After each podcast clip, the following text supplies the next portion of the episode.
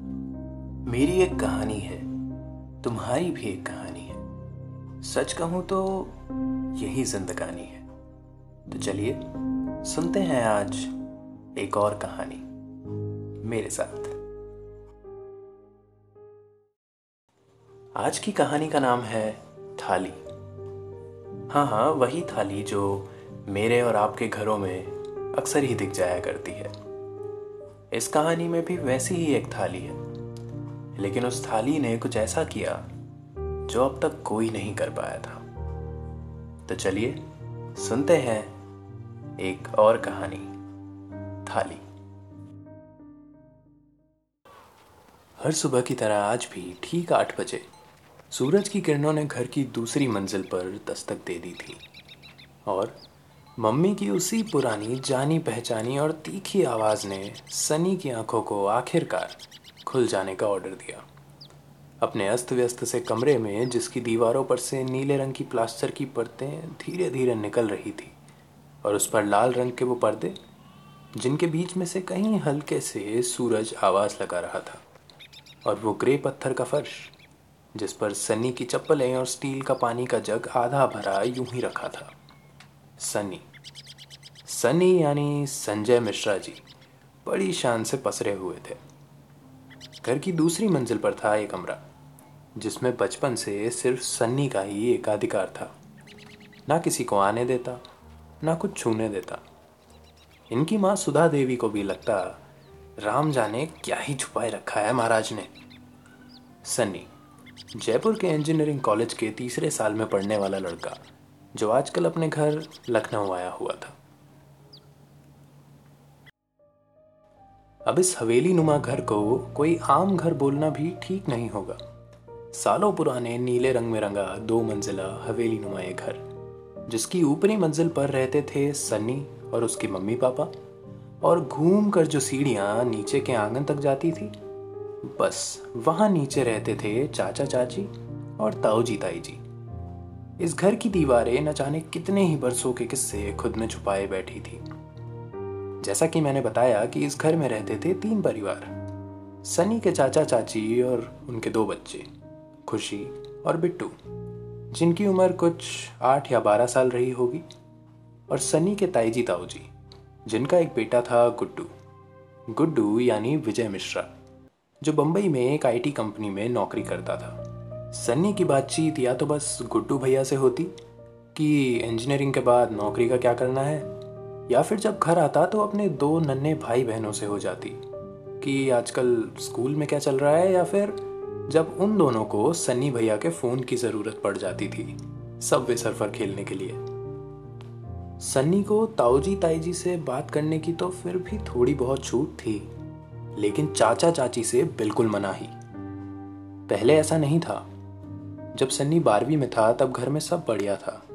लेकिन बारहवीं के बोर्ड एग्ज़ाम्स के वक्त जब दादू गुजर गए और उसके कुछ वक्त बाद दादी तो घर में सब बदल गया। चाची अचानक घर से अलग होने की बातें करने लगी और इस पुराने घर को बेचकर अपने हिस्से को मांगने की बातें। घर में बस यही सब चलने लगा था। तब से घर में माहौल कुछ यूँ बना कि घर के दो परिवार तीसरे परिवार यानी चाचा चाची के परिवार से थोड़ा अलग थलग ही रहने लगे। घर के चूल्हे अलग हो गए थे। बाहर की तरफ़ अलग बाथरूम बनवा लिया गया था। और अब ना चाची के साथ घर की बाकी दोनों औरतें हर शाम बाहर चौक में बैठकर गप्पे लड़ाती और ना घर के दो मर्द चाचा के साथ रोज प्लास्टिक की कुर्सियों में रात को छत पे बैठकर राहुल, केजरीवाल और मोदी की बातें करते।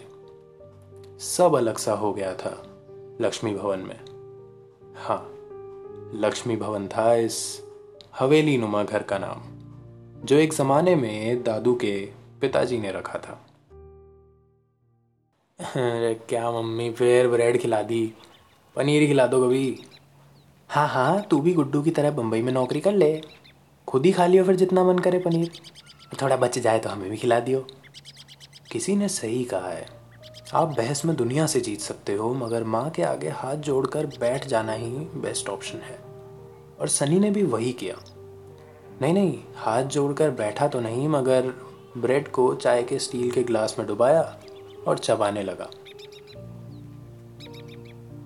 दोपहर हो गई थी और घर में चने की सब्ज़ी की भीनी भीनी महक दूसरी मंजिल पर सनी के कमरे तक भी पहुँच गई थी। सनी अपने दोस्तों के साथ फ़ोन पर लगा हुआ था और उसी बीच मम्मी ने उसे खाने के लिए नीचे बुलाया। इस घर में सब कुछ बदल चुका था, लेकिन एक चीज़ थी जो आज भी वैसी की वैसी ही थी। खाना खाने का तरीका। घर में कितनी ही लड़ाई हो, कितना ही झगड़ा हो, दोपहर और रात का खाना सब एक साथ ही खाते थे, उस भूरे रंग की डाइनिंग टेबल पर, जो हॉल में बीचों बीच रखी थी। उसे एक ज़माने में दादू ने बनवाया था। उसके आसपास लगी लाल कलर की वो कुर्सियाँ जिस पर सेंटर में हमेशा दादू बैठते थे और बाकी पूरा परिवार उनके आसपास। ये कहना शायद गलत नहीं होगा कि पूरे घर को शायद ऐसे ही खाने की आदत पड़ गई थी। उस भूरी रंग की टेबल ने कैसे ना कैसे आज भी इस घर के सारे किरदारों को जोड़ कर रखा हुआ था। मगर अब एक ट्विस्ट आ गया था। ट्विस्ट ये था कि सब अपनी थालियाँ, चम्मच और गिलास अब अपने अपने लेकर आते थे। मम्मी पापा और ताऊजी ताई का तो फिर भी चल जाता था, लेकिन चाचा चाची हमेशा बर्तन अलग ही लेकर आते थे। और ये बर्तन भला पहचाने कैसे जाते? बहुत आसान है। चाचा चाची ने अपने बर्तनों पर अपने बच्चों के नाम लिखवा रखे थे, जिससे वो अपने बर्तन पहचान ले और खाना खाने के बाद चुपचाप अपने साथ ले जाए। सभी खाने की टेबल पर आए। रोज की तरह दादू वाली कुर्सी आज भी खाली थी और टेबल पर वही पुराना सन्नाटा। सब खा रहे थे और बस टेबल की तरफ़ या पंखे की तरफ़ देखे जा रहे थे। लग रहा था सबको बोलना तो बहुत कुछ है, मगर न जाने क्या है, जिसने सबको रोक रखा है। अरे सन्नी जल्दी आ गया इस बार तो हैं? पढ़ाई कैसी चल रही है? ताऊ जी ने पूछकर टेबल पे पसरे सन्नाटे को जैसे तैसे ख़त्म किया। हाँ हाँ ताऊ जी, बढ़िया ही है सब। अब कोरोना बढ़ेगा आगे तो टाइम से घर आ गया, नहीं तो हॉस्टल में फंस जाता ना फिर। अरे, काहे का कोरोना? महाराज अब इस बहाने घर में पसरे रहेंगे बस। रोटी खिला दो इनको। पढ़ाई तो कहीं होगी? मम्मी ने कहा। अरे सुधा ठीक है तो क्या हो गया? अभी पढ़ाई से ज़्यादा जान ज़रूरी है भाई। और ठीक रहे तो बाद में पढ़ ही लेगा ना लड़का। सुन, तू ना कूलर भर दिया अगर बस टाइम से। तेरी माँ कुछ ना बोले फिर। पापा ने हंसकर जवाब दिया। इस बात पर सभी के चेहरे पर हल्की सी मुस्कुराहट तो आई, लेकिन वो खिलखिलाती सी हँसी अभी भी कहीं गायब थी। जो अक्सर दादू के साथ बैठने पर पूरी टेबल को शोर से रोशन कर देती थी, और जिससे हर दोपहर और हर रात ये पूरा घर खिलखिला जाता था। अरे, सन्नी बेटा, टीवी लगाइयो ज़रा। ताऊजी ने अपने चौकोर काले फ्रेम वाले चश्मे को ठीक करते हुए कहा। सनी ने दीवार पर टिके हुए स्टैंड पर से रिमोट उठाया और टीवी ऑन किया। टीवी पर वही ताज़ी पुरानी खबरों पर नज़रें गड़ाए, सब धीरे धीरे खाना खा रहे थे। नमस्कार, न्यूज़ में आपका स्वागत है। प्रधानमंत्री श्री नरेंद्र मोदी ने पूरे देश से अपील की है कि आज शाम पाँच बजे सभी भारतीय अपनी अपनी छतों पर बालकनी पर आए और थाली घंटी या इस तरह का जो भी आपके पास हो वो बजाकर हमारे कोरोना वॉरियर्स को थैंक यू कहे। लो भाई ये भी बढ़िया है ताऊ जी ने कहा। जी सही है। डॉक्टर पुलिस वाले उनके लिए इतना तो कर ही सकते हैं। और मैंने तो व्हाट्सएप पे भी पढ़ी थी सुबह कि इससे जो शोर होगा उससे कोरोना ना ख़त्म ही हो जाएगा एकदम। अजी नासा वालों ने बोल दिया है।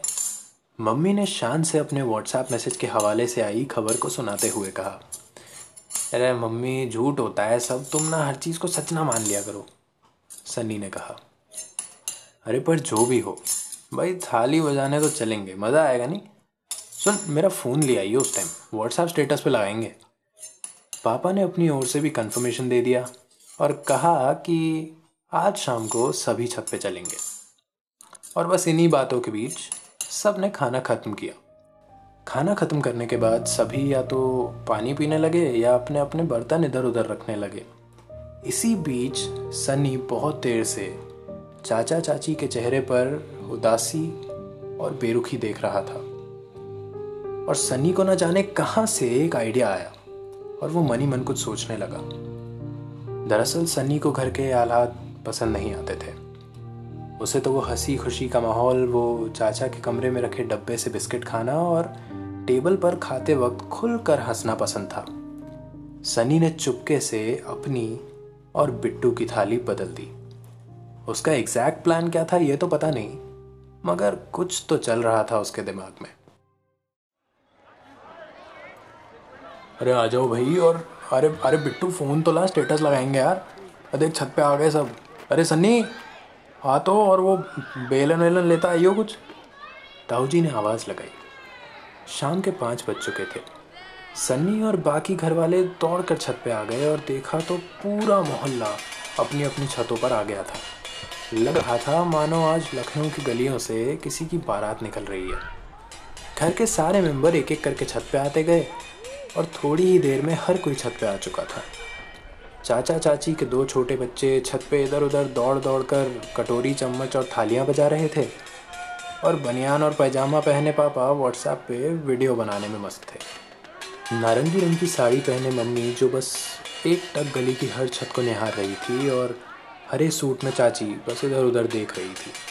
और ताई जी वो अपनी फूलों वाली साड़ी में सामने वाली शर्मा आंटी से इशारों में ही कुछ बातें कर रही थी। थाली बजाने का सिलसिला चल ही रहा था कि तभी पापा बोले, अरे सुधा जे थाली पे बिट्टू लिखा है, देख। मम्मी की आँखें एकदम से पापा की ओर मुड़ गई। वो एक पल में समझ गई कि ये माजरा क्या है।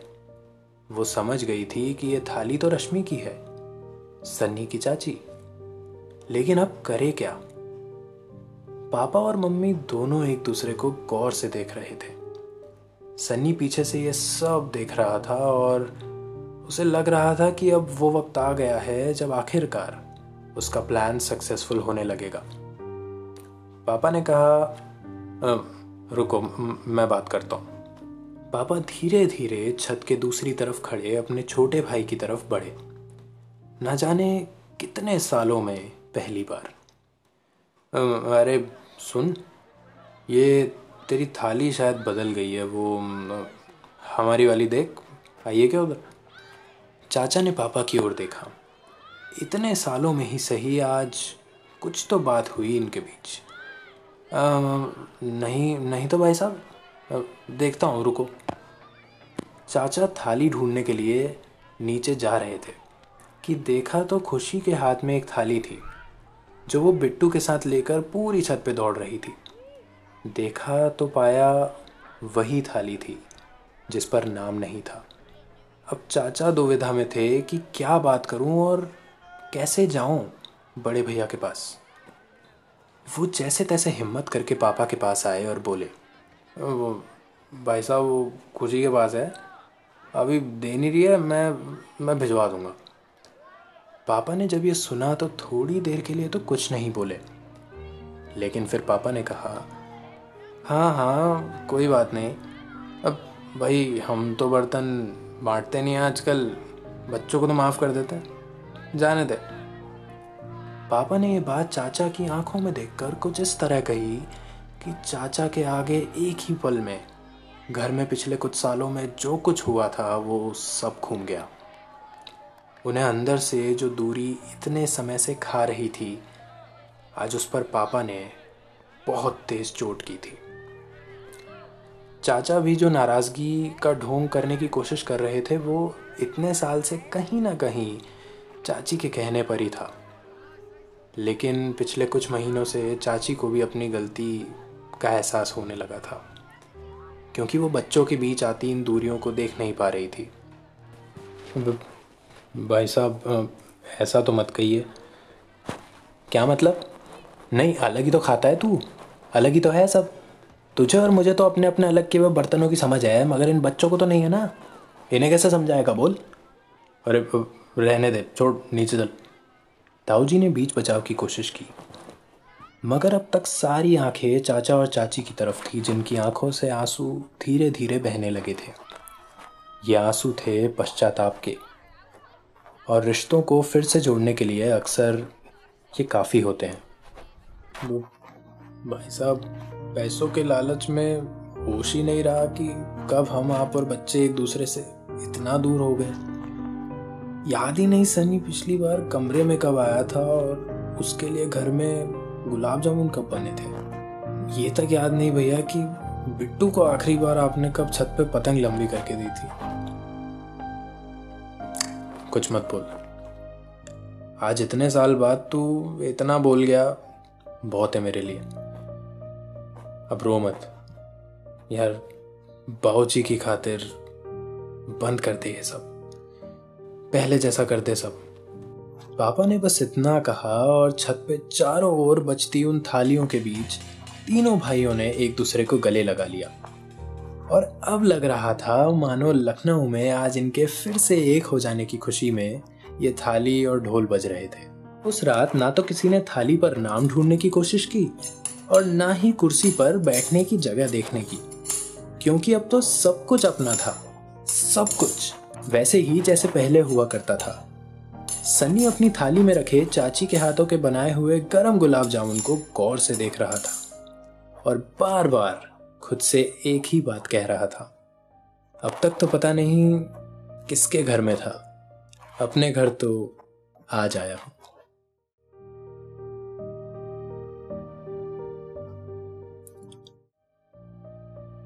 तो ये थी आज की कहानी।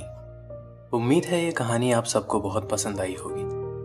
आप ऐसी और कहानियाँ सुन सकते हैं मेरे पॉडकास्ट एक और कहानी पर, जो अवेलेबल है Google podcast Spotify I breaker overcast anchor pocket cast radio public और यूट्यूब पर। यूट्यूब पर आप ये पॉडकास्ट और मेरी और भी कई रिलेटेड वीडियोस देख सकते हैं। यूट्यूब पर आप मुझसे मिल सकते हैं। हेमंत मासेवाल सर्च करके। और आप मुझे इंस्टाग्राम पर भी फॉलो कर सकते हैं, जहाँ मैं अक्सर लिखता रहता हूँ। आप मुझे इंस्टाग्राम पर मिल सकते हैं, मेरे handle at the rate T H E underscore A R T W I S T underscore पर। तो चलिए, मिलते हैं बहुत जल्द एक और कहानी के साथ। तब तक कहानियाँ बनाते रहिए। कुछ सुनते रहिए और कुछ सुनाते रहिए।